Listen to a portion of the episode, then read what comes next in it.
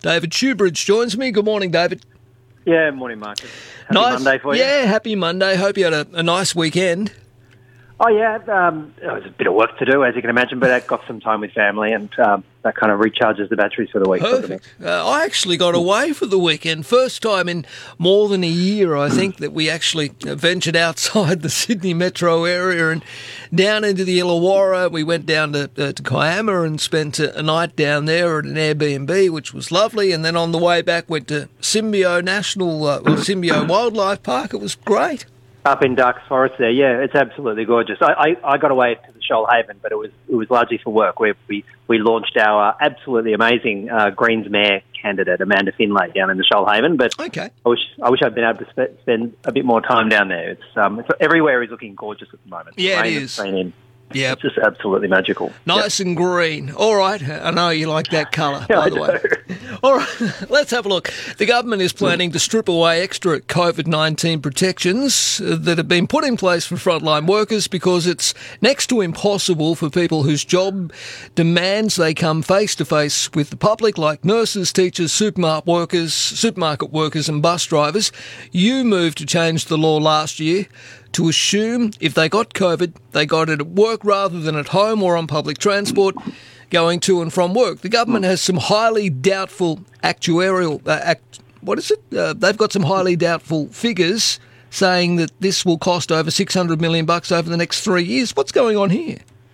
Yeah, well, last year, if you remember, the people who kept uh, our, our our cities and our towns and our state running uh, kept us all safe. The nurses, the bus drivers, the supermarket workers, Yeah.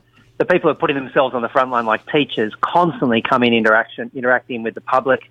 Um, they were very anxious that if they got COVID at nine, if they got COVID at work, how could they prove it? How could they prove they got it at work rather than at home or on public transport on the way in? And the fact is, it's next to impossible. So we moved the law. We changed the law last year to say if you're a frontline worker and your job is exposing you constantly to the public, then if you catch COVID 19, it's deemed to be at work unless you can prove otherwise, unless the, the insurance company can prove otherwise. And that was a way of keeping faith with frontline workers. Um, a lot of support last year. We got it through. And now the government is trying to wind back those protect- protections to get rid of them. And, and the reason they cite for it, the reason they give for it is they have these, these actuaries, these actuarial assumptions. They're the Ah, people that's who look at. Yep. yeah, look at the numbers in insurance things. And, and these actuaries, looking at um, the Doherty modelling from about three months ago, uh, on the basis that we had 80% um, vaccine coverage, they've said that oh, on that basis it'll cost some $680 million. Now, I don't, I don't think that actuarial analysis is worth the paper it's written on. These same, those, those same actuaries told us last year when we tried to bring in this ledge initially, when we did, we brought it in. They said it would cost um, up to eight billion dollars. That's what they said last year. Do you know I how much? remember that. Yes. Yeah. Do, do you know how much the entire COVID nineteen compensation has cost the entire scheme um, to date? Around 20 million bucks. Yeah, around twenty million bucks, not eight billion dollars, not six hundred and eighty million dollars. Now, now these these numbers, just as I said, they're not worth the paper they're written on.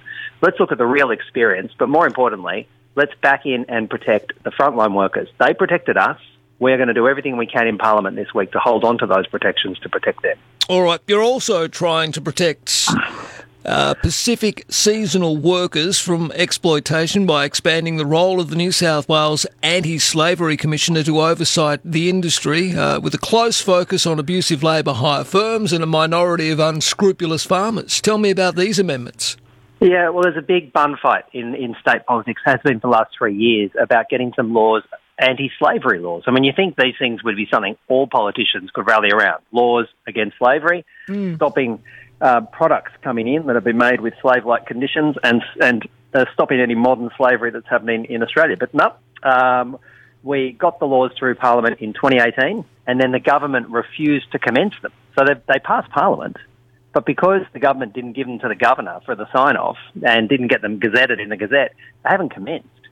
And a lot of faith groups, a lot of human rights groups have been saying for the last three years to the government, we need to get this started. Well, finally, we're at the point where we're having hard negotiations about amendments to the 2018 Act so that they can be in place and we can have an anti-slavery commissioner in place from 1 January. Yeah. This is something the Parliament has to do in the next two weeks. We've got two more weeks of Parliament. We have to get this through.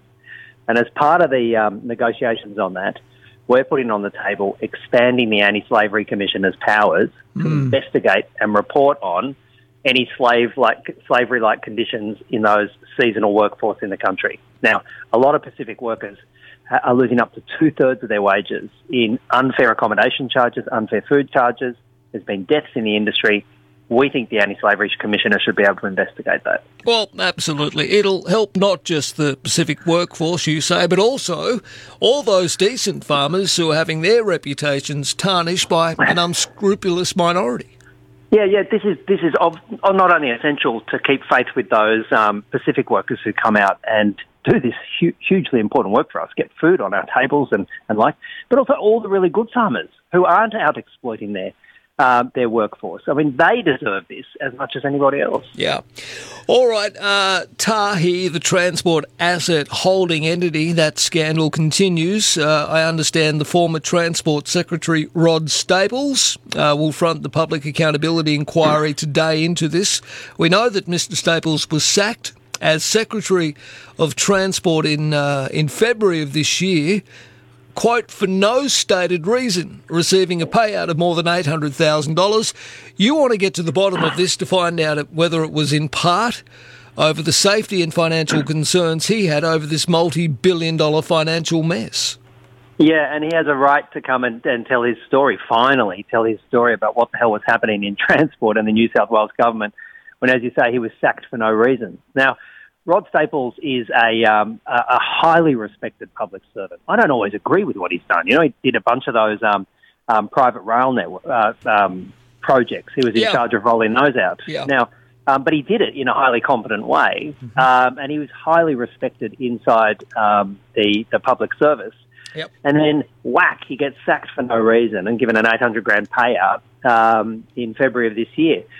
Um, at the time, there was a whole lot of speculation about what it was about. We have now seen um, a bunch of cabinet documents and other other other material produced, in fact, in large part by a KPMG consultant um, Yep. at last week's hearing, and they show that there was this more than an arm wrestle. There was this absolute, you know, bloody infighting between Treasury and the transport, Treasury and transport throughout all of last year about moving all of the transport assets out of the agency and whacking it in this um, state-owned corporation. And it appeared from a transport point of view that there were major safety concerns about it. There were major financial concerns about it. There were major budget concerns about it. And, and you know, a lot of that has come out to play already because in the first 12 months of this new entity holding all the assets, they wrote down the value of our, of our state rail network by more than $20 billion. Just wiped it off, off the asset books. $20 billion. I mean, it's, it's just incredible. We want to hear from Rod Staples if one of the reasons he got he got um, sacked was because he was standing up for safety and the public interest. All right, well, we'll follow that with interest. Thank you again, David, uh, for always keeping them honest down there on Macquarie Street, and we'll talk to you again either later this week or certainly into next week. Thank you. Cheers, Marcus. Always good to speak. All right, there is David Shoebridge.